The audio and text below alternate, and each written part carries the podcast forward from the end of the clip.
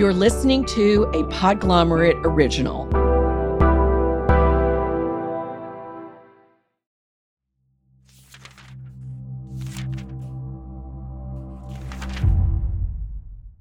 Hey, Missing Pages fans, I'm your host, Bethanne Patrick, and today we have a fun episode where I chat with executive producer Jeff Umbro, who worked in books for a lot of his life. He's here to chat with me about a fun new collection we've put together in Apple Books, highlighting all of the books featured on Missing Pages. We discuss what's included and also how collections like these are put together in the physical and digital world. You can find this collection at apple.co slash books missing pages. And let's get to the convo. Jeff, I'm so happy to have you here. Thanks for having me. I feel like I'm joining like a really good group of people who have been on the show. We've had amazing guests on the show and having you as a guest is definitely, you know, an exciting thing because you know a lot about publishing and about books. You flatter me too much. I feel like compared to everybody else in the show, I'm just a guy who's who's out on the on the edge watching but to that point, I think one of the things that we really tried to do with the show was bring on a lot of different voices from a lot of different places within the whole publishing ecosystem, which in a lot of ways encompasses the editors, the folks who work in the factory that bind the books, the marketers, the publicists, the salespeople, but also beyond that, we try and bring in a lot of different voices of the readers and the different folks who are experiencing publishing from every different direction. So it is in a lot of ways kind of fun for me to be on as somebody who in a former life did, you know, sell books and who who thought he wanted to get into the world of publishing like eventually to be a writer, which I feel like is kind of the same roadmap that a lot of people who are in publishing today follow. Mine was a little bit unique because I I went pretty far along it and then I decided to take a step back and now I get to just make podcasts about that industry. But it's it's a really fun thing to be doing and to be watching and to be working on. So, Jeff, when you were working in the bookstore and you were working at an independent bookstore, so this is a very specific question. How did you decide which books get the best real estate. You know, which books are on the front table, which books have their covers fully out, all that kind of thing. We would try and highlight the popular books that were featured in the different medias of the time, like whatever was in the New York Times Book Review would usually have a space on one of the new and noteworthy shelves or, you know, the bestsellers or something. We also looked at what was happening at any given moment, like in news of the day.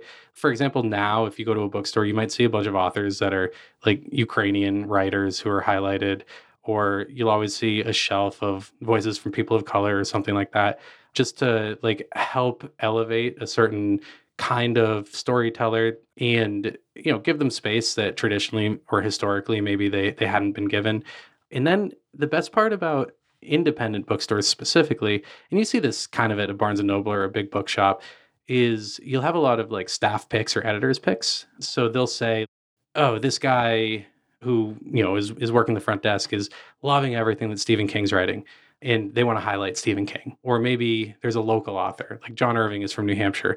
So whenever he has a big book out, or even when he doesn't, the bookstore will go out of their way to put that in front of more people because they want to support local, which is part of the beauty of a bookstore.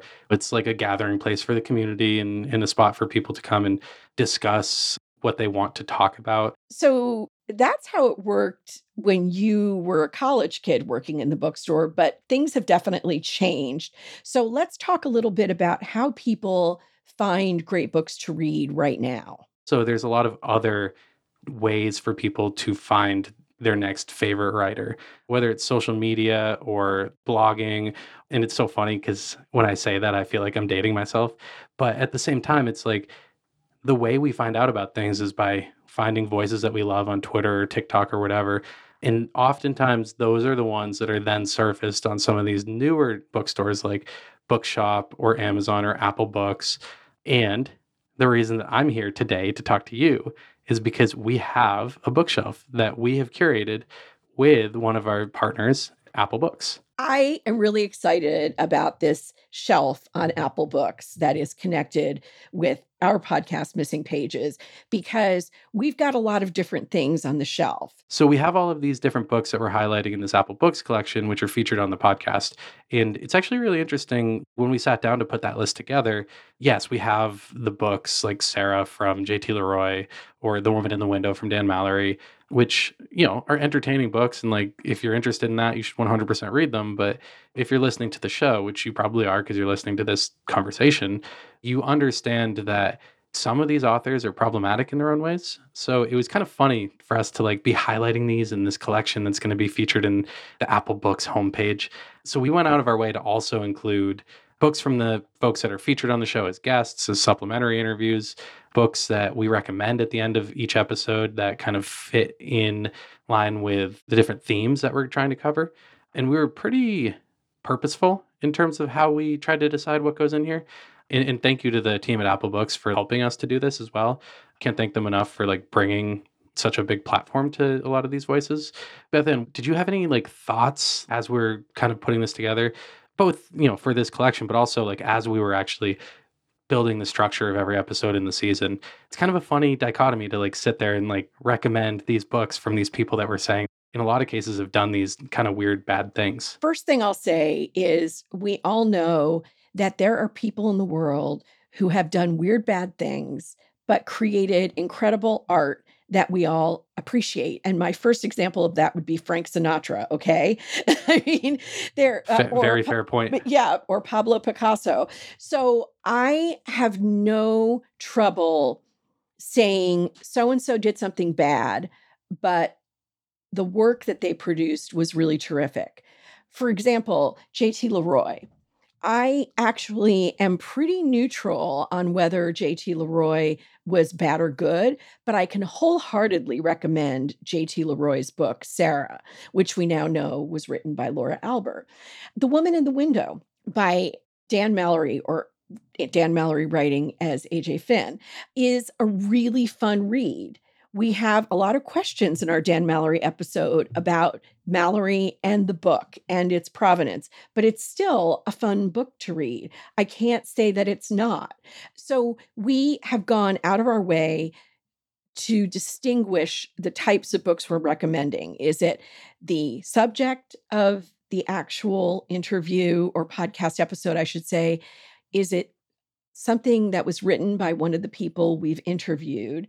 Or is it our recommendation? So those are all separate and you know take them for what they're worth. I can tell you that we had a lot of fun putting together our recommendations and those are all books i can say go ahead read them you will love them because each of us involved has a different reading history, different tastes, different ideas about what's really good. And those recommendations will take you to really great places. So I can definitely say that's what you'll get from part of our bookshelf. I love it. And and where can listeners find the bookshelf? It is at apple.co, C-O, apple.co slash books missing pages, which is all one word, books missing pages.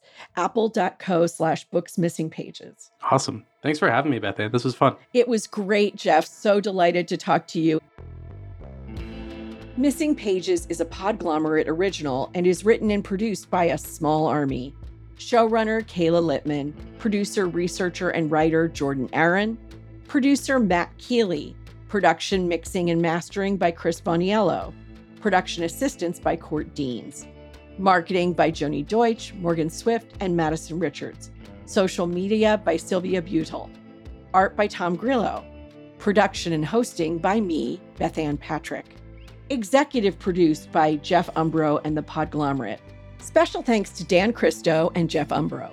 You can learn more about Missing Pages at thepodglomerate.com, on Twitter at MissPagesPod, and on Instagram at Missing Pages Pod.